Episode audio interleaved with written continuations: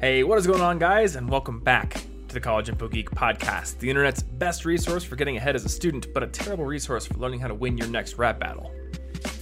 I'm here, as always, with my good friend, Martin Bamey. My name's Thomas Frank, and we're not rap battlers. I'm not a rapper.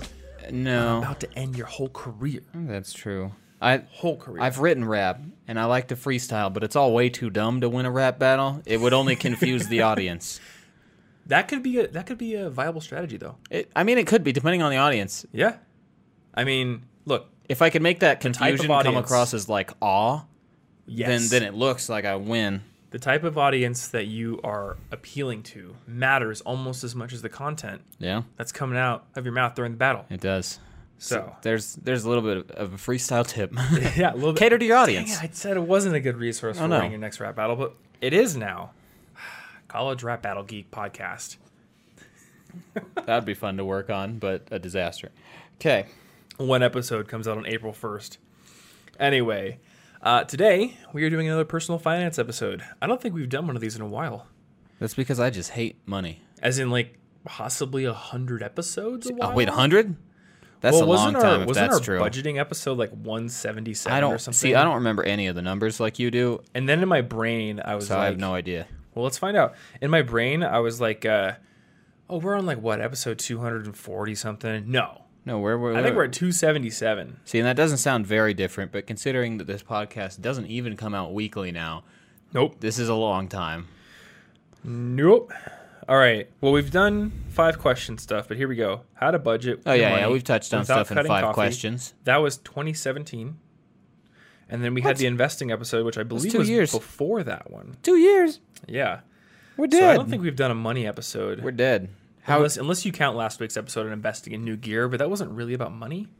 Yeah, that was more about the gear than the money involved. Moving to new cities, but we haven't really dug into the dirty details of how to keep more dollar bills in your pocket. So that's what we're doing this week.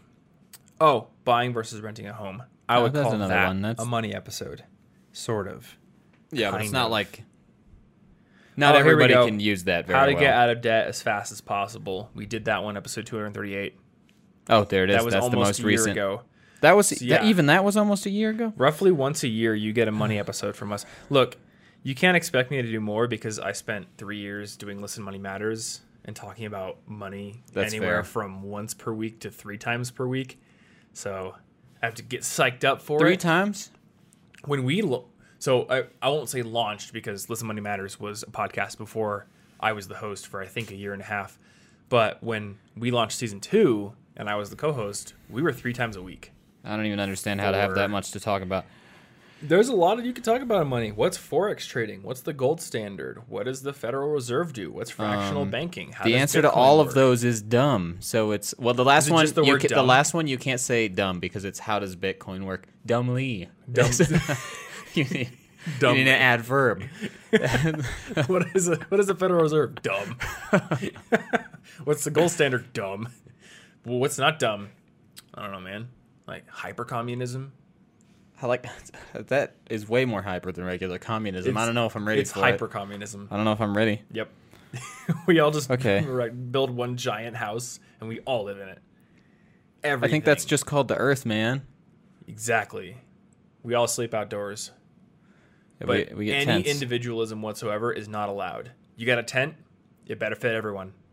Okay, that's fair. Yep. So you're in a big tent. It's a creative challenge. Anyway, this week we're talking about 6 ways to save a ton of money, even if you hate budgeting. Which is good because budgeting sucks. I don't like budgeting. I hate it. Yeah, so let me put this up front for everyone listening to this. I don't keep a budget, and I never have. Because I've always found it more useful to just follow certain rules, like the pay yourself first rule, thing like that. And that's not to say that budgeting is not useful, because I think budgeting can be very useful, especially on shorter timescales, to get a sense of how you're spending your money. Yeah. And I know you've done that. Yep. But I prefer to just follow kind of pre-programmed rules, including, automatically paying my bills. You know what? I think I have to take something back. I don't actively budget. I don't have like all right, this month I have X amount of dollars to spend on entertainment, X amount to spend on food. Yeah, categorical. But I do every once in a while look at my transactions from like a bird's eye view and see roughly how much I spend on average in different categories. And I have a giant spreadsheet, which I will share in the show notes for this episode, that kind of has all of my fixed expenses on there. So I don't know. I guess you could say I budget, but it's more like high level. It's not like you're ignoring money. Yeah. I'm not sitting down every single month and budgeting in the traditional sense where I'm like, all right, here's how much money came in. Therefore, I have this much money to spend for each thing. Yeah. I'm more like, this is the average that comes in. Here's the average that goes out in fixed categories. And I'm paying myself first, meaning I'm investing first. I am putting money into emergency funds first, that kind of thing. And if money's left over, then we're good to go. You're paying yourself first after the bills and stuff? In terms of timing, it's kind of hard to say. Well, I mean, like you is that your first priority, or is that your first priority after you've made sure that you can pay all the bills and stuff? My first priority is paying all the bills. I've never heard pay yourself first. Pay yourself first is kind of it's an older idea in personal finance community. And I think, if you'd ask anybody who's popularized this idea, they would still say, yeah, you need to pay your bills because you don't want to get kicked out. Yeah, I didn't know the context. But yeah, I guess the idea is you could actually pay yourself first, because if you think about a 401k, that comes out of your paycheck before you even get your paycheck. So that's true. Is a form of pay yourself first. And you could definitely, as long as you ran the numbers correctly, you could say, all right, the moment my paycheck hits my bank account, I'm going to put some of it into savings, I'm going to put some of it into my investments, and the rest is going to go to my bills. For me, everything's automated, and I don't know off the top of my head what the exact dates are, but in a philosophical sense, there are automated investments that are going to happen every single month, and then all of my fixed expenses are also on auto pay. So yeah. As long as I maintain a buffer in my checking account and make sure that, the automatic payments aren't going to draw me down to zero, then we're good to go. But anywho, let's get into some of the things you can do to save money without budgeting. And you wrote this list. I did indeed. It looks like everything here is not like a super specific tip involving one type of expense. So we're not going to have stuff like, stop buying lattes at Starbucks every day. I can't tell you how to buy your lattes. Yeah. Though I bought this coffee at Caribou, and it was half the price of a latte. So yeah, you can also just buy the small size, and then you've saved a bunch of money right there. What? Yeah, I know. Crazy. Small size? Yeah. I thought this was America. That's true. This is America. I have to get my large coffee. Guns in my area. I have to get my large coffee. Anyway. Speaking of coffee and food and drinks, first thing on our list is to eat and drink simply. Yeah, I think simply is the important thing here, because I did not write cheaply for a reason. Mm-hmm. Because we could eat cheaply by eating nothing but, ramen noodles and Laffy Taffy for dessert. Have you ever seen that video where they send a little tiny camera down someone's throat along with top ramen, and they watch how the noodles... I don't watch a lot of videos of stuff in people's throats. You sure? That's gonna freak me out. You don't want to. I mean, what if it'll feel like I'm being eaten, and then I get to join the. It's not for looking at ramen noodles. We could do some digestive tract. I don't want to. Anyway, they did this video where I think they did it with regular ramen noodles, actually well made ones, and then the top ramen, and watched how quickly they were digested and how much was left over. And I'm sure it's great. It's not great. So the regular noodles, they were fine, right? At least they were good because they're good noodles. Yeah. Top ramen, that's good because I like some noodles. I mean, it will keep you alive. It is certainly calories. But I think, for people on all but the most restricted of budgets, there are some other choices that may not be as obvious. Simple recipes that involve very, very cheap ingredients. Potatoes, simple vegetables, maybe a sauce or two.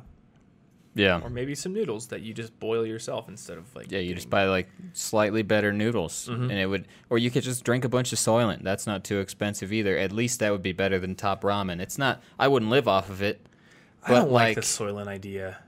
Well, I mean, it's better calories than top ramen. That's all. That is true. I prefer straight, whole, good, simple foods. Yeah. But if I had to pick between top ramen for lunch or drinking a protein drink out of the refrigerated section, I know exactly which one I would get. here's my question. Like, calorie for calorie, macronutrient for macronutrient, all that kind of stuff.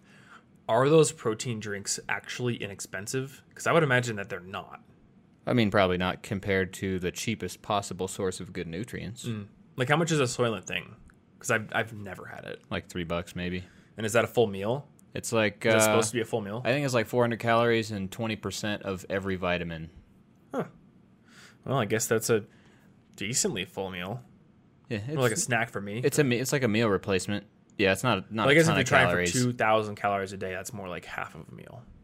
Yeah, yeah. If you're trying for 2,000, it's it's not the best solution, but it's better than Top Ramen. It is better than Top Ramen, but it's not my recommendation. What is your recommendation? Basically just regular ingredients.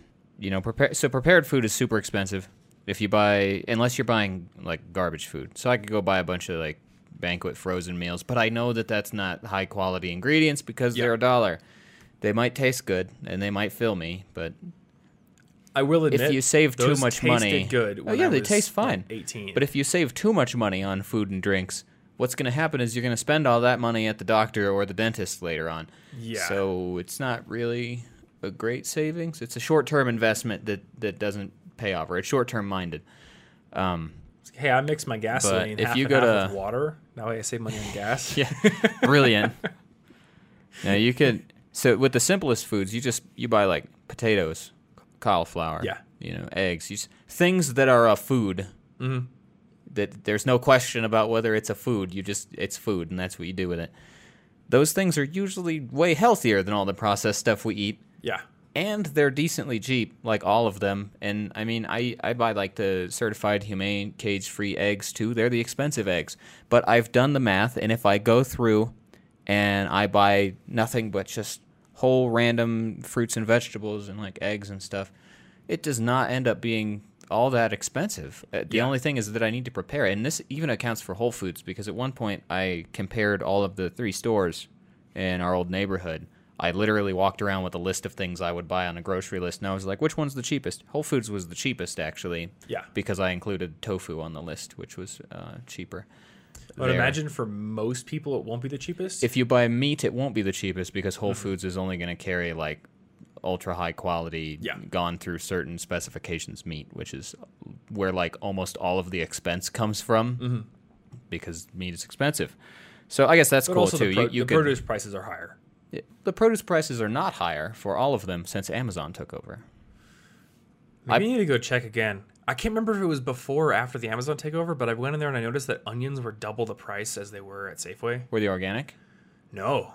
It was regular bulk white onions. They were $1 a pound at Whole Foods. They were 50 cents a pound. Ooh, well, I can't speak to onions, Safeway. But the potatoes and a few other things were cheaper or the same exact price at Whole Foods as they were at both King Soopers and Target. It's probably worth checking. Now, I didn't go to Safeway. Maybe Safeway's mystically cheaper than all 3 of those, but it wasn't in my neighborhood. Or wait, you went to King Soopers. Yeah. No, wait, I went to King Soopers. Sorry, it wasn't Safeway. It was the old King Soopers. Reminds me of Safeway. The Whole Foods produce prices had gone down. Okay. I would imagine once that buyout happened, it probably took a while for them to adjust pricing. It probably wasn't like right overnight. And I mean, their whole strategy is to cut prices down, and so like it makes sense that they would do that, but. There's this really cool video. I believe it's from Jamie Oliver, who's like one of those celebrity chefs. But I think it was like 10 years ago, he did this thing called Dream School, where he did like a cooking workshop with a bunch of school kids. And there's I think it's an 8-minute video on YouTube where from start to finish, meaning the vegetables have not been cut up or chopped yet. Nothing is prepared except for it's just out on the counter. From start to finish in 8 minutes, he makes like this really, really good looking plate of stir fry out of real simple ingredients: bell pepper, onion, some noodles. I think he throws some meat in there, maybe an egg, soy sauce, maybe like one other kind of sauce, and it's done. Yeah. So if you get good at cutting the vegetables, that's like the biggest hindrance is learning how to cut the vegetables fast. But it's a skill that pays off for the rest of your life. Yeah, that's an investment. Because if you can make a full plate of stir fry in 5 to 8 minutes, start to finish, then you have a complete meal that costs probably less than $5, and you've done it in less than 10 minutes. Yeah, especially with a good knife. Which, speaking of our investing in gear episode last time, a decent knife is a really, really good investment that will pay off if you cook things. Yes, and it does not have to be a fancy Japanese knife with topography designs unless you're on it. Unless you're you. Then it does, because it's pretty. We have one that's decently priced, but the bigger investment that is going to make it even more worth it is to get a relatively inexpensive whetstone. Mm. Because no matter how nice the knife is, it's going to dull over time. Yep. And you need to know how to sharpen it quickly. So on Amazon, you can get a whetstone for like, I think I got mine for $20 or $30. Can't remember the amount of money, but it's going to last me for years. And, you know, every 2 to 3 months, you just sharpen the knife up and you're good to go again. Yeah. I think I've seen videos of people using whetstones. They'll take a knife from like Goodwill and turn it into just this super good cutting knife. And I will say, doing that requires some skill and some time. There's a little bit of skill involved in that part. And the nicer knife you get, also the brand of knife you get will determine how long it will hold its edge. So I can't speak to this from personal experience, but according to Anthony Bourdain's book, Japanese knife brands tend to hold their edge a little longer because they use a different kind of steel or metal than like fancy German knives. So at least from his opinion, like the Worcester knives, things like that, they kind of exist on their brand notoriety. Yeah. And they are nice. They're really well made, but they just won't hold their edges for quite as long. So you could do a little bit of research, or you could just go to Target and get... You probably don't need something like a fancy Shun knife. Shun? Yeah. I don't have a Shun knife. That's mine. Well, Alton Brown likes them. He had a video talking about them. They work at a different angle because the slightly stronger steel allows the slightly sharper angle. Different. Oh, is it like a different angle of sharpness? Yeah. Like, is it even more acute? Yeah. Ah, okay. It's pretty cool. You can cut also, if you do happen to want to invest in that stuff, you can actually send that kind of a knife off to the Shun people, and they will sharpen it for you every time. Yeah. And they'll send it right back. Yeah, forever. That's pretty cool. Sure it's forever, but you got to invest in that, and you have to be willing to mail your knife and then have it come back. And then have you done that? No, I haven't cooked enough in the last 4 months because I've been in the middle of moving, so it's all a disaster. That's true. Personal finance tip number 2, don't get bugs in your house. Yeah. But with food, you can save some money on food, but drinks are actually 10 times more important than food. Oh, yeah. If you don't even ever want to change your eating habits, and you don't care about that, but you change your drinking habits, both alcoholic and non, but especially alcoholic if you do drink that, then you will save just a ton of money. Yep. Restaurant bills cut in half. Yeah, it's incredible. I remember, you know, because I don't like drink a lot in general, but when we came to Denver, we started going to fun restaurants, and I was like, that's a really fancy looking cocktail. I just like to try things. I like novelty flavors. Yeah. And then I was like, why is everything so expensive here? But if it turns out that my entire meal was the price of like one drink, so I'm buying 2 meals, and one of them was one not good for me, and completely nutritionally pointless, and I drank it faster than I probably enjoyed the meal. But that applies to anything. The protein drinks, if you go and get those at Whole Foods, you know, at Whole Foods you can get, I used to buy like a $5 hot bar lunch every day. I would get there, I'd get some fish, some berries, and it would be a good nutritious lunch for like $5. If I start buying drinks, well, all the fancy drinks that look fun to drink, they're $5, $6, $7 even by themselves. True. Yeah.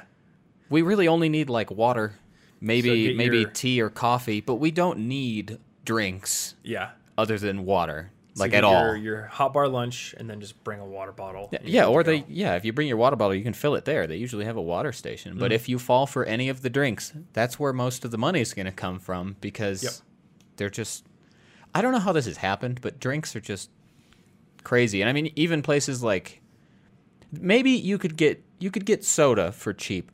But once again, your dental bills are going to outpace the money you've saved buying soda, like fountain soda. And even though soda's cheap, it's actually pretty profitable. Yeah, it's really profitable for them. It takes a small loss on every cheeseburger they sell, but they make up for it in fries and especially soda. Yeah. Because they're just buying a bulk box of this syrup and then soda water, which is super cheap. It's cheap to you, but it's even cheaper to them, and it will cost you in the long run when you have cavities in every tooth. Yeah. Don't want that. Though I do like sparkling water. Sparkling water is pretty cool. Not the it's not cheaper than regular water. Regular water. But it is cheaper than a lot of other things. So if I needed to have some sort of fun drink, not a bad choice. Yeah, exactly. And if you're already hitting your savings goals, then there's no need to try to skimp on every single expense. Yeah, that's exactly why I put simply and why this list wasn't specific, like cut out lattes. Because if you're doing well, who am I to tell you to cut out your latte? Something I thought about the other day. So I often see people on YouTube who are making $100,000 a month or more. Or, we used to follow Pat Flynn, and he's a good friend of mine, but he had these income reports on his site where he would show every single dollar that he made, every single dollar that he spent, and his net profit every month. And it was sometimes $200,000 a month. Yep. So that's an amount of money. Kind of rolling in it. But I thought about it, and I'm like, I know Pat well enough. We've talked well enough. What does he do on a daily basis with all this extra money? Oh, I know what it is. The same thing I do. Wakes up, probably overwhelms himself with too many tasks, works, has some time with his family, goes off and has fun sometimes. Not a very dissimilar life to my own. He's other not than the fact that he has kids. Fresh, like grade A filet mignon for every meal or something. Probably not. That sounds inconvenient and boring, actually. Mm-hmm. He lives in San Diego, but they do not even live anywhere near the beach because they have kids, and they're just like, we picked where we're going to live based on schools. So he's not surfing every day. He's not going on vacation every single day. The people who make 10 times more money than I do, they're still living a pretty similar life to my own, at least in my space.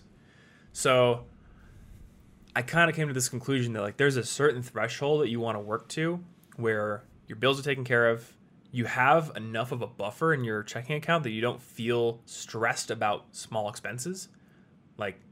You want to get to the point where going out to eat with friends doesn't stress you out. But once you're there and you're steadily saving for retirement, I don't think it makes a you obviously you can make more money, but it's not necessarily for a survival reason. So there is no longer a reason to skimp on reasonable improvements to your life. Yeah. There's just no reason for it, because what do you think, you're going to wake up 10 years and finally hit that income that the person you admire has hit, and now you're just going to relax all the time?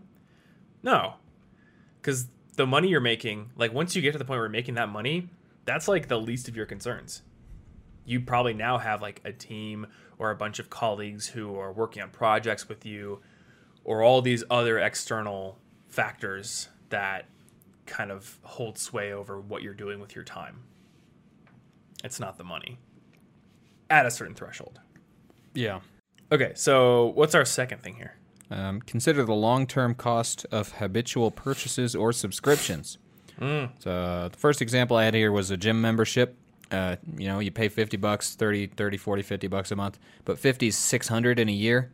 Yep. Maybe that's fine if you use it and you keep needing new equipment, because that's the point, right? Is yeah. You don't need to go buy the new equipment when you get too strong for this weight set or something. And then, but if you're not using it, you're just throwing $600 down the drain, and that's not nothing, because you could buy some dumbbells, and you could just go running outside, and you could do a bunch of that once.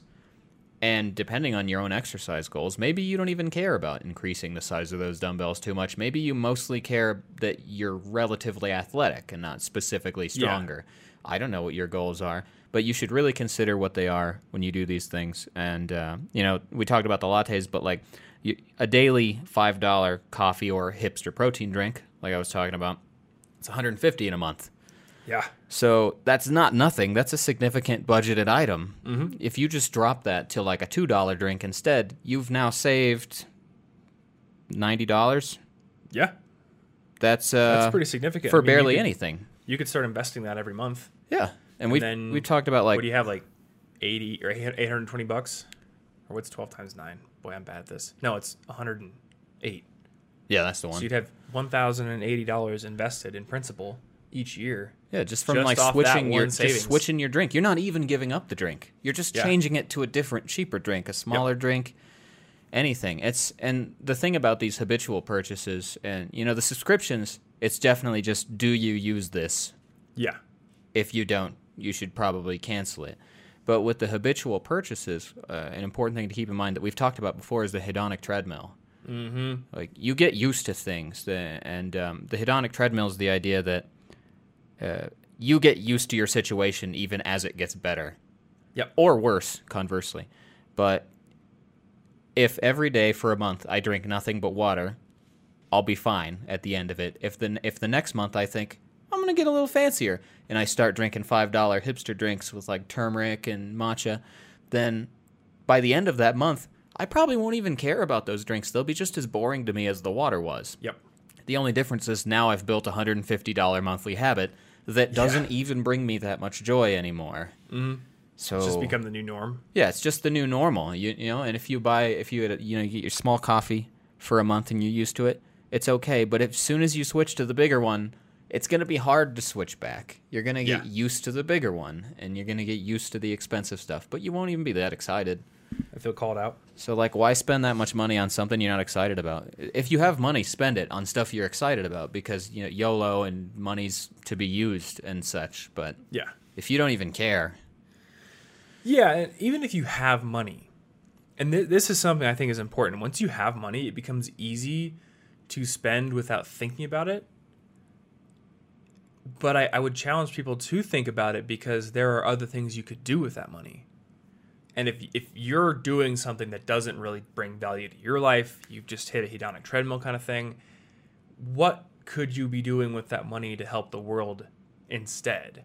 Yeah. And I'm not saying, like, live the life of an ascetic because you need to give all of your money away, but if you're just throwing money down the drain for no reason, could you divert that to either your own investments or charity donation or something else? Yeah, like a college fund for a future kid you might have, mm-hmm. or and then if you don't have a kid, you just give it to some other kid and get them to. You could do lots of stuff with money. Yeah, or like sit down and do the math, right? That isn't get bored of drinks. Maybe you want to own a house someday, but you're like, I'll never own a house, or it's going to happen in 10 years. Maybe add up all these expenses that you've sort of taken on by osmosis over time. It's like the frog in the boiling water, which doesn't actually work, but still a good metaphor. And ask yourself, like, all right, on a year-long basis, what do the savings from either cutting or reducing these expenses do to my goal of buying a house? Because who knows, perhaps it actually reduces the amount of time you have to wait by a year or something like that. Yeah. And that could be a motivating goal. But you don't know until you do the math. So a couple things that I like to do here when it comes to habitual purchases or subscriptions. 2 calendar hacks.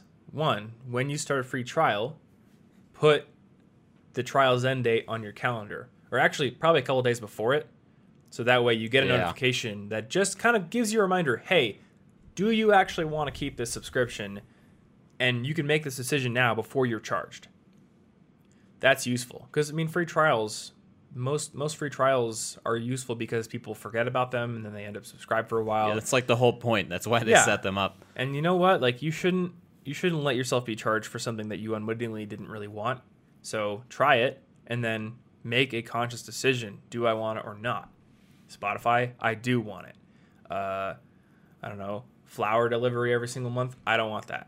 It turns out that was a terrible idea. I could just get fake plants instead. And then also maybe once a month or once every 2 months, have an event on your calendar or a task in your task system that just says, evaluate my subscriptions or expenses. And if you have, like, you know, a rough budget spreadsheet, again, I don't do the active budgeting, but I at least have a list, like, of every recurring subscription I have, of every fixed expense I have, and I'll look at it and be like, do I still need Zipcar? Do I still need Spotify? Just every once in a while. And if you don't, cancel them. Yeah, those things add up pretty quickly, and since they're often related to very different things, like, I'm not going to be thinking about Zipcar at the same time as I'm thinking, oh yeah, I have a Spotify subscription. Yep. Like, I won't remember all of those at the same time usually. Mm-hmm. I used Zipcar in Seattle, and it was great, but there's a $7 per month subscription just to be a member, and you have to call them to cancel it. That's I'm how like, they get you. I don't want to do that, but I'm thinking about it. I'm like, when's the next time I'm going to use Zipcar in the next 6 months or longer, and I can't think of a time I'm going to use it because I don't have travel plans other than New York City, where I would be crazy to try to drive. So I think I'm going to have to call them. I mean, I could just let them take my $7 a month, but no. I can invest that $7 a month into better coffee. Yeah. All right. Tip 3. When you're forming new habits that involve a cost. Oh, wait. We already talked about this one. Yeah, we talked about that one. This is what happens when you write a script and you go off script. That turned into tip 2.5, it turned out. Okay, so yes. Tip number 3 was consider the hedonic treadmill, because there is a lot of diminishing returns. We secretly went into 3 and didn't tell you. Tip number 4. Cool. Tip number 4. What gets measured gets managed. So this actually sounds like active budgeting to me. No, but it's not quite budgeting, because budgeting is when you limit the money based on category, at least in my opinion. You say, I have $300 for this, I have $200 for this, I have $50 for this. But the opposite of budgeting is not just spending carelessly and not ever thinking about it once. So, and you don't have to do this all the time, but if you keep a log somewhere of what you spend each day, even for just a week or two, you can come out with this knowing where your problem spendings might be. Gotcha. And I did this for a little bit, and the useful thing that happened was every day, and I was doing this simply, just a rounded number of what I had spent. So each day I'd be like, oh, I spent $12. Oh, I spent $23 today. Today I spent $60. And I just have them written down there. But I would be watching those numbers, and I'd be like, wait, I didn't want to go higher than that. And then the next day I would intentionally try to spend less because I was aware that I had spent more the previous day. Yeah. And, like, I don't know. I'm not keeping a running total. I'm not paying that much attention to the budgeting side of it. It's more like I'm trying to not spend money without thinking too hard about it. Mm-hmm. And just going through and saying, what did I spend today, made me aware of when I started buying things that were unnecessary. Like, why did I buy all this stuff today? There was no reason. I bought one expensive thing and then said, oh, well, and then just bought a bunch of other things. So this number's 10 times that number. That's stupid. Yeah. And it's funny, when you buy one expensive thing, it makes everything else seem super cheap. I remember I went into Suit Supply and I bought a suit, and then after I had said I was going to buy the suit, the salesman's like, oh, do you want to look at ties and pocket squares? And the ties, I think, were $50 a piece, and the pocket squares, this is a big one, the pocket squares were also $50 a piece. Now, when I had walked into the store, had he asked me to look at ties and pocket squares right away, I would have been like, $50 for a pocket square, which is just a square piece of shiny fabric? Yeah. No, thank you, sir. But I had already committed to buying a $500 suit. And then after that, I'm like, oh, that's only 10% of what the suit costs. And it's really going to complete the look. And all these people who said, like, you got to have a pocket square. So I bought the pocket square, which was stupid. Definitely a purchase that I regret, especially since I took the suit to the StyleCon conference. And then my friend Aaron gave me a pocket square for free that looked better. So I just wasted $50. The tie was pretty nice. I don't really know what ties should cost, because I've heard people say like $10 ties from random, bulk tie websites are not actually that nice. And I think the tie that I got was pretty nice. But $50 for a pocket square. Man, I could have just put a napkin in there and nobody would have known. That would have been like a power move. I don't care about your social needs. That actually is a power napkin. Move. Have a really nice suit that's like nicely tailored. You have a perfect tie. You have the tie clip. Your hair is perfectly styled. Boom, McDonald's napkin in the breast pocket. Yeah. That'll show them. That honestly is a pretty good power move. Or like a microfiber cleaning cloth for your iPhone. Well, at least that's useful. That is useful. Mm. But microfiber pocket square. Come on. We'll fight really hard to save $20 on like, oh, look, we got a coupon, but then as soon as it comes to like buying a big thing, it disappears. It's the same amount of money. Yeah, it just doesn't seem like it in the moment. And they're like, all right, you're going to buy this $20,000 car. Now let's talk about the warranties. This one is $30 a month. This one's $50 a month. Doesn't matter in my mind. Yeah, you would totally try to cut that normally, but with a car, you just, I don't care. Yeah, and now, what do they call it? The anchoring effect? Maybe, like maybe your they call it that. Anchored to one number, and that makes everything else seem different in comparison. That sounds right. Mm-hmm. But yeah, and when I was doing this, when I was tracking how much I'm spending each day, First of all, I get text notifications when my cards are used, which is good to set up. But so I was just able to scroll through some texts from today, round the numbers, add them, and so it was easy. But I was also only tracking voluntary expenses, because it feels bad to see that number huge when it wasn't my fault. Like if a bill, power bill came in today. Yeah, like that makes me feel like a failure, but I didn't do it, so that's not part of this. Yeah. But the reason I was doing this is because it's kind of another way to combat how credit cards and debit cards feel. You just, no matter what the number is at the store, I'm not going to take any items back. I'm just going to say, yep, I wanted it. Here's my card. Yep. And that's like, I'm not considering the real cost when I do that usually. And this helped put real numbers onto my magic plastic money thing. Dude, it's going to be even worse if stores become like that Amazon Go thing. Yeah. Where you just walk in. And they're going to take even more of my money easily. Because at least now, you got to go through the checkout lane. You have to scan each item and you at least see a total. I mean, it's not as good as cash. Because with cash, you're literally parting with a physical thing you have. Yeah, that's the most real feeling one. That's probably the best way to do it. But like, I hate cash. You could go to cash for a while. And I was talking with Anna about this yesterday, and she was saying how she really liked being in Japan because it's virtually cash only there. And every time you want to buy something, it's just, all right, how much cash did I take out today? Took out $100. That's what I have to spend. So I have to make, deliberate choices with how I part with this stack of paper I have. Whereas with a credit card, you're so disconnected from it. Yeah, that's why I was trying to do this. I get the instant text that's like, you just spent $20. I'm like, that was $20? Mm-hmm. I didn't even realize that was $20. Good thing I just got notified. Oh, there are a few channels I've seen on YouTube where they do, like, budgeting challenges. So it'll be like, I ate for $1 a day in New York City. And we can link to one of those in the show notes. I think Nathaniel Drew had also made one for Mexico City, which obviously cheaper than most major cities here. But I would imagine not as cheap as you would think. Like, definitely cheaper, but yeah, I don't know. I think you could find ways, even in the U.S. or more, I don't know, expensive country, to eat for pretty cheap and still keep it pretty healthy. Yeah, I don't know if I could do $1. $1 might be hard.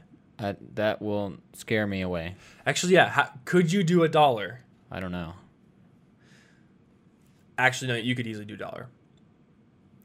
Now, you probably couldn't do $1 every single day for a very long period of time. Like $1 average. You could buy a potato. Something. And I think you could get a potato and a small onion for $1, and that would probably keep you going for the day. You'd be hungry. But a full potato, I don't know how many calories are in a full potato, but it's a good amount. You need to take that potato, stick it in some dirt, and grow more potatoes. Boom. Now that's thinking. Infinite money from 50-cent potato. Now you're a farmer.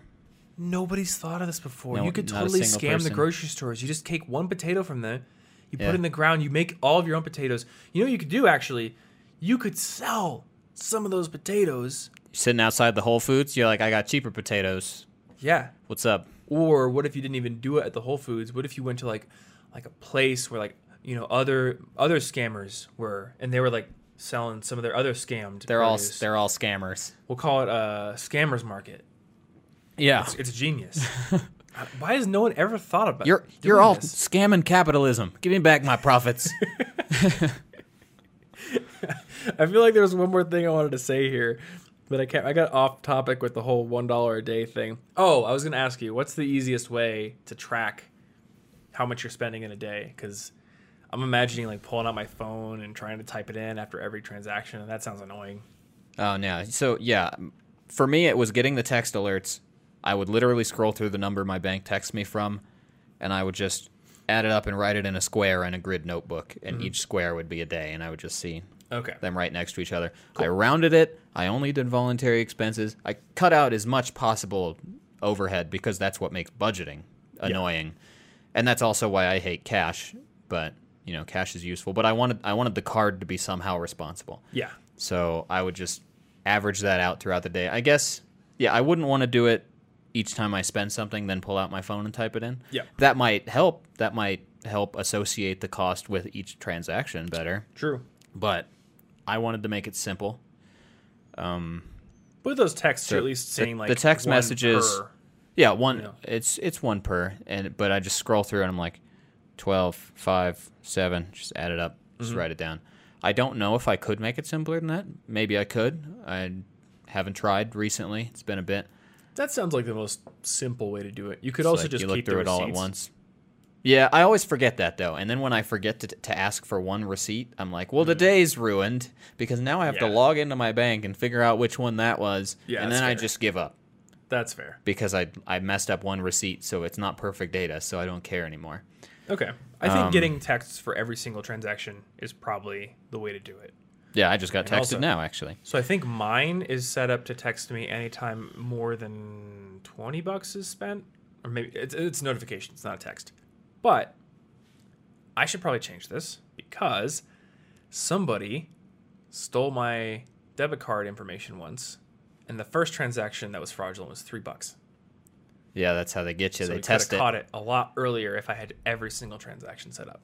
Yeah, I have that set up, and while I was out, I was driving back to Iowa for some family stuff in the summer, and then somebody in Colorado Springs spent my debit card on, like, $350 worth of car stuff and then, like, a bunch of gas, too. And I was like, I'm not in Colorado Springs, but I immediately got the texts. Yeah. It's like, that's not me. I'm calling my bank. Oh, the one also, I never used that card. I don't even know how they got the number. So this is kind of a security tip, but number one, use your credit card. If you have a credit card, use your credit card for everything, not your debit card. Yeah. We have to talk about the expense ratio thing. Like, you don't want to spend more than 20% of your available credit, but... Yeah, don't spend too much on your credit card. I try as much as I possibly can to not use my debit card anywhere. I'd never use it online in online transactions. Yeah. Because credit cards have fraud protection. If somebody fraudulently charges your credit card and you catch it in time and you have a pretty good amount of time, you will not lose that money. Yeah, I didn't have to pay for it. Your card will just be like, oh, that was fraudulent. With a bank... You can recover, but the money literally gets taken out of your account the moment they use your debit card. So it's more of a hassle, and you could have a situation you have to wait to get it back. And they could have like drawn your bank account down. They could have incurred an overage fee. It could be a whole headache. So I try to not use my debit card anywhere. Yeah, I like also, that fixed expenses, my credit card gets me rewards. So why would I ever use my debit card anyway? Yeah, unless there's like a for fixed expenses. Yeah, there's no reason not to get the rewards, but. Yeah, I called him. I was like, that ain't me. And they were like, is there any chance it was you? And I was like, well, if you look at my other card, which I actually use, you'll see that I was driving back through Nebraska that day, and therefore not in Colorado Springs. And they were like, ah, good point. And then I just got all my money right back. Yep. Didn't affect me at all. I mean, the person got away with it. They got their $380 worth of stuff. Unless they get caught later, they still got it. They got their services. But the thing is, the credit card companies don't even necessarily care about a money amount. Like, to me, that's like $300. But there's a credit card company, they're just like, eh. They literally have a fraud budget. They've budgeted for this. They don't care. And you know what? Out of all the fraud they deal with, that's probably not the worst. But it was really simple. It's like the the cost of hiring an exterminator to get some cockroaches out of your kitchen if you're a restaurant or something. They're just cockroaches stealing your money. You know, they're annoying, but it's gonna happen. I was gonna say at least with Capital One, the app will let you turn your credit card off, and I don't even think you have to report it stolen or missing or anything. You can literally just say it's deactivated right now, and I can reactivate it. Like, I'm not using this card right now. I'm on vacation, so stop it. Or if you notice, as long as you don't have any bills coming to that card. So that can be useful to do. And I think that's all we have on that section. So tip and revive. Keep a 30-day list for new purchases. I think this is a really, really helpful one. Yeah, this is kind of a counterbalance to the when to self-invest episode, too, because this goes along with it really well.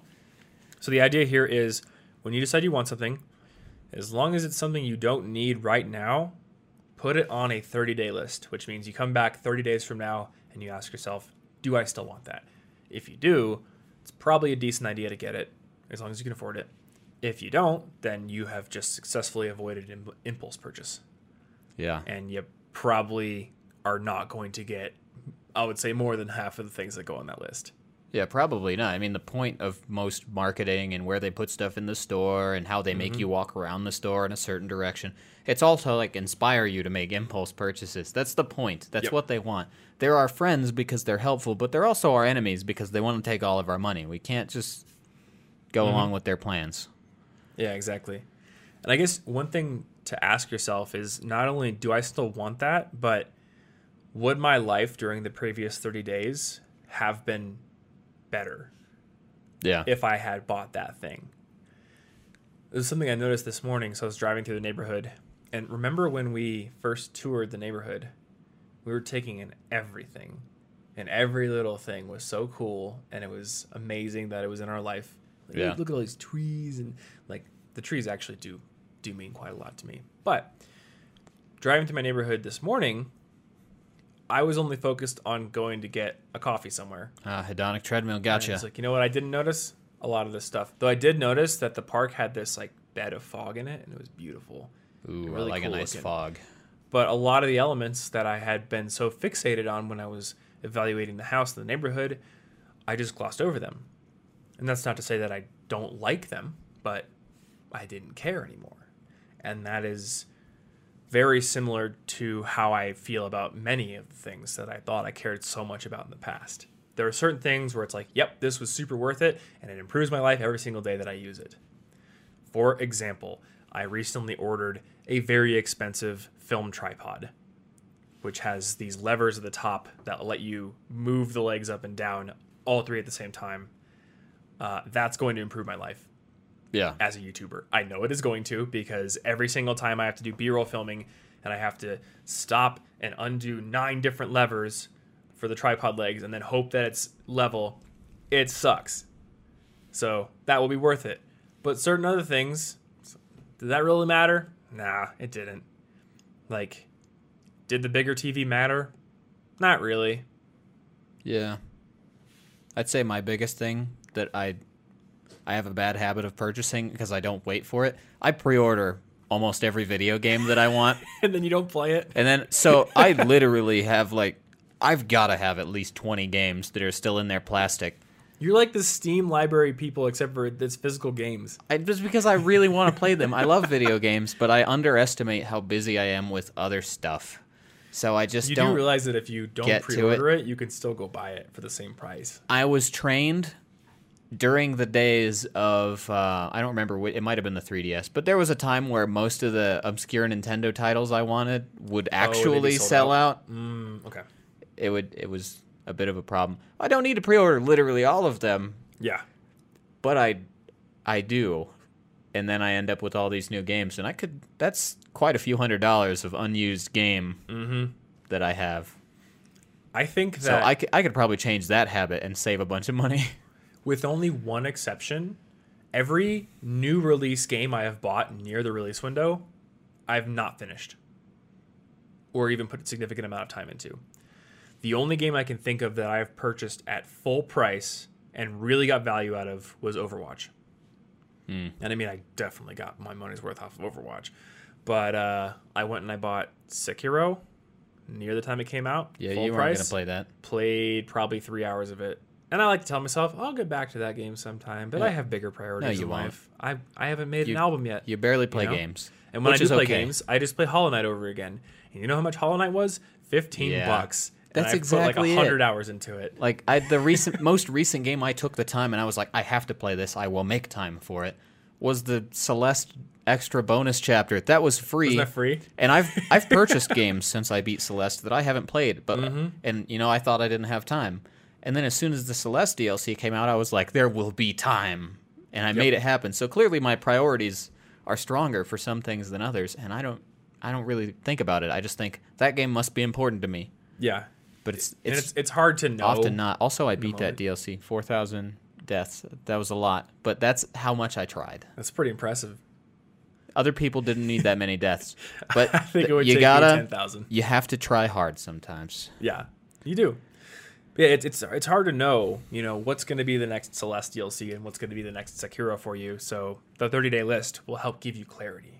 Yeah. Because I will admit, the Sekiro thing, I was like, you know what? It would be so cool to play like a really technically difficult game.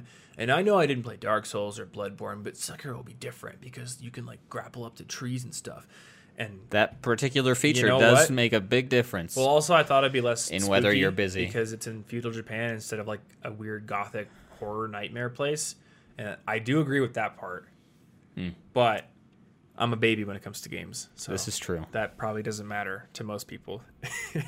Anyway, so what you have here is some things aren't compatible with a 30-day list, which brings us to our final tip. Don't invest too quickly in new ideas or hobbies, which we talked about in great detail last 2 weeks ago. I don't remember. This is one of those bonus episodes that's not on a bi-weekly schedule. Yeah, so I don't know when it came out.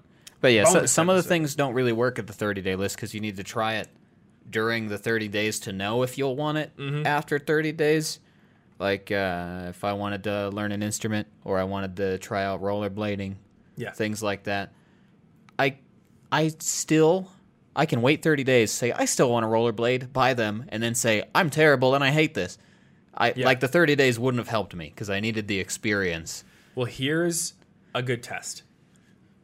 Ask yourself what made you want to do the thing. Did you see a guitar in the store and think, I want to do that? Because that sounds like impulse buying based on seeing a thing you could buy. Yeah. Or did you see somebody playing guitar and you got inspired, or you just love listening to guitar music and you've always wanted to do it? That doesn't sound like consumption-based impulse decision. That sounds like something that you might want to do. And it still doesn't mean that you're going to do it long-term, but at least you know your motivations aren't based on advertising or store placement or consumerism. Yeah, so it's more likely to be a reasonable thing in that situation. But like I could go out, think I'm gonna love piano. I'm gonna do this, and I mean I personally do. But in this example, let's just ignore that. And I buy a piano for, like $1,000 minimum. I'm just gonna say $1,000. I bought a really really cheap acoustic somehow. You can get cheaper acoustics. You can get it for free on Craigslist. Oh well, as long as you can get them on two skateboards, if you can do that, get them home. You're going to have to invest in good skateboards. Remember when we were young and didn't have cars? Yeah, I carried all sorts of shenanigans. I had to, we went to Home Depot once to build like a skateboarding box that we could do grinds on. So we got like a giant sheet of plywood and like carried it home 3 miles, and we'd have to put it down every 5 minutes or something. I did that with my friend Aaron. We bought an aquarium and a whole bunch of fish, and we just carried it down the train tracks for a mile or two with like the fish in the bags and everything. Just like, we're going home, fishy. Yep. But yeah. Anyway, with the piano, it's like I could buy it, I could be amused for a few months, then get bored and not care anymore. It was just a fun phase, during which I may regret purchasing a piano, but I can rent one for pretty cheap. That's right, you can. I did rent one. I can get access to things. Largely here, I would suggest just seeing if you can rent things or go to a location where you can try stuff out. Like, if you go to a church, sometimes you might be able to be like, hey, could I like try out this piano/organ thing? Could I play with this? And that's an available resource. If you go to some colleges, they'll have music rooms. You probably need to go to that church. Yeah, probably. You should just like walk into a church and be like, hey, I'm going. I mean, maybe they'd let you, but I would lean more if you did go to it. And then colleges, they'll have music rooms and stuff. You might be able to do that. You might be able to take. I took a community college piano course just because I was bored, and I was like, that'll be a fun way to spend the day. Yeah. And that was basically just piano lessons with the ability to play all the time. All of those were much cheaper and easier than buying a piano, which was a huge decision that took me years and years and years. Yeah. Well, a friend of mine actually has one of my guitars right now. Because he was like, I've always wanted to play guitar. And I said, well, I have an old electric that I'm not using. Here you go. You can borrow it. And here's my amp you can borrow. So he'll give it back someday. But now he's got a way to see if it's something he wants to do. Yeah. And if you don't have a friend with an old electric sitting around, you could go to the guitar club at your school or something. And you could just be like, hey, I don't have a guitar, but I'm interested. Does somebody have one they can lend me, or can I like try out one or something like that? And more often than not, you're going to find somebody who's willing to help you out. Yeah. I think the big danger here is that with any of these things, like a new pair of rollerblades, you want to get out and exercise more. Do I know if I want rollerblades or a longboard or a bike I don't know which one of the solutions to the thing I'm trying to do is the best for me. Or I'm playing an instrument. Maybe I don't have the embouchure for bassoon. Maybe I need to play clarinet. The what? The embouchure? I'm just, that. That's just a word you throw out in casual conversation. Well, mostly I'm just quoting Over the Garden Wall, but it's the way you form your mouth gotcha. With the thing to make the sound. I'm not an expert in those instruments and cannot play them very well. Mm-hmm. But if you were like, actually, I think I'm more of a bass player, and you just spent a whole bunch of money on a guitar, you were right about music, but you were wrong about the specific details. So being able to try it out might help you better solve a long-term urge to do something. Isn't there something to be said for the whole, grass is greener thing? Get a guitar, and you're like, this is hard, man. I feel like bass would be easier. Well, I wouldn't spend forever choosing like that, yeah. There is a danger there. Mm-hmm. You might hesitate forever. Yeah, I don't know. I switched between rollerblading and skateboarding and BMXing when I was a kid. And I think a lot of times that switch was like, oh, I've reached a point where it's hard now. You know, it would be easier inline skating. That is very much a danger, especially if stuff comes to you naturally a lot of the time. You get used to, hey, I don't have to try very hard, and I can ace this class. And then the second you start failing one, you're like, what is trying? I'm dropping out. This class is stupid. So however you try the thing you want to try, find a way to commit to it for a while. Yeah. Be wary of the dip, maybe. Yeah. Or commit to it before you decide to switch to something else that requires another purchase.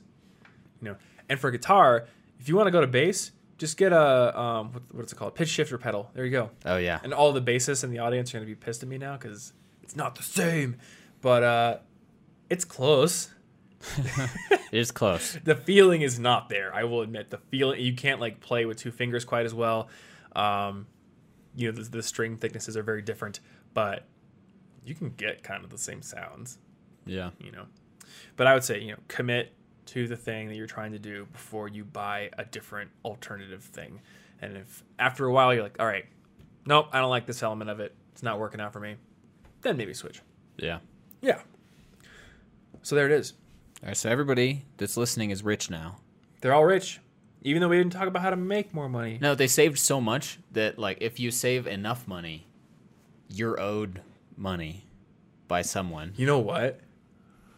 I don't know if this story is true or not, but my mom's best friend, she has 8 kids, and when I was a little kid, we had moved into the dorms of this Bible college where my dad was going to school, and that's how they met. So at that time, I think she had 4 kids, but they had to be incredibly frugal given that they were in Bible college and not making a ton of money. So my mom's like, yeah, Laura came back from a store that she had brought a bunch of coupons to, and they ended up owing her money somehow. And I don't think they gave her the money. They just let her walk out with all the stuff for free. There's no way they'd give it to her. That'd be ridiculous. This crazy coupon arbitrage combination thing that was totally legit, but ended up with a negative balance from what she was buying. So yeah, there you go. Save money hard enough. I guess you're owed money. Now, you could do that. I will personally advise that if you don't have a passion for couponing, that you could spend that same time focusing on how to make back the $20 you were going to spend on food. That's true. Obviously, for some people, it works out. But if you have a way that you might focus on a career type thing instead, that's probably a better long-term investment. I can't say I've ever received a coupon for just potatoes. It's usually stuff I don't want. And usually the amounts aren't... It's kind of like gas prices. It's I could go down to this one and it's 5 cents cheaper, but if I have a 10-gallon tank and at 50 cents, why am I driving all the way down there? This one's on the way. Oh, but speaking of gas, that is a good way to save money. If you have a grocery store that gives you gas rebates on your purchases. That's true. Now you got to worry or you got to watch out for are they increasing the prices versus other stores? My mom was very good at figuring out which grocery store is actually the best. They do have good deals like that. If you're not too far away, though, because if you're driving 20 miles away to get you gas points, it doesn't make any sense. My mom's equidistant from the regular grocery store, but then an Aldi and a Walmart. Mm. And she's like, this stuff is cheaper at Walmart. This stuff is cheaper at Aldi. So she usually just goes to those two, and she knows the exact differences, and she probably knows how much gas it costs her to drive between them as well, which is very little because they're pretty close to each other.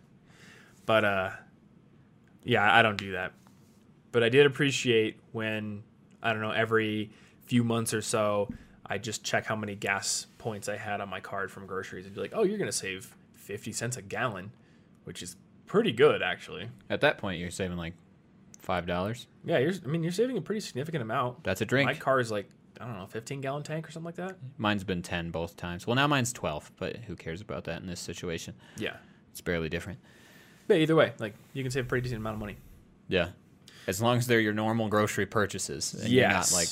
That's the thing about coupons. Every time I get a coupon, it's like, oh, hey, next time you want to buy a box of ice cream bars, you can get two, and you get like 50 cents off the second one. I'm like, all right, so what you're going to actually have me do is spend $2.50, go home with more ice cream bars, still eat them all in one night because I have no self-control. Yeah, they're not going to last you any. That's a foolish thing to think. And I will have diminishing enjoyment of the last ones, but it won't keep me from eating them. Do you do that? Do you do the thing where you're like, I want to start eating healthy, but that means I have to finish all this ice cream right now so that it's not there? Because I definitely always every time do that. I don't make that justification, but if I buy ice cream, I will eat it way faster than I intend to. Like, so here's what will happen. I'll get like a pint of Häagen-Dazs, and I'll eat a reasonable amount that night. But then the next day, I'll just you've got the middle of the day. Yep. Oops, it's gone. So what I've learned that I have to do is not keep it around. Yeah, well, it's very much an environmental thing for me. Same exact thing. I have to drink like water or something afterward, because if I leave the taste of the dessert in my mouth, I'll just keep going back to it. Yep. Every little bit. Yeah. But every time I want to get, I'm like, I'm gonna be healthy. I'm gonna stop eating this. So I'm gonna eat 2 pints of ice cream today, so that tomorrow I'll be healthy. I don't do that. Because I'm a genius. I don't do that. Usually my go-to there is like, all right, if I'm having a craving and I have enough self-discipline, I will get full off of something better first. I'm like, all right, got to make a smoothie. And then I'll be full, and it's like, there's no room for ice cream. We're good. You didn't find a way to justify eating both pints of ice cream, though. I didn't. There you go. Which is good. That's your failure. Is it? All right, I'll get right on eating those 2 pints of ice cream. I'll never buy 2 pints of ice cream at once. That is a recipe for disaster. But what if there are 2 flavors?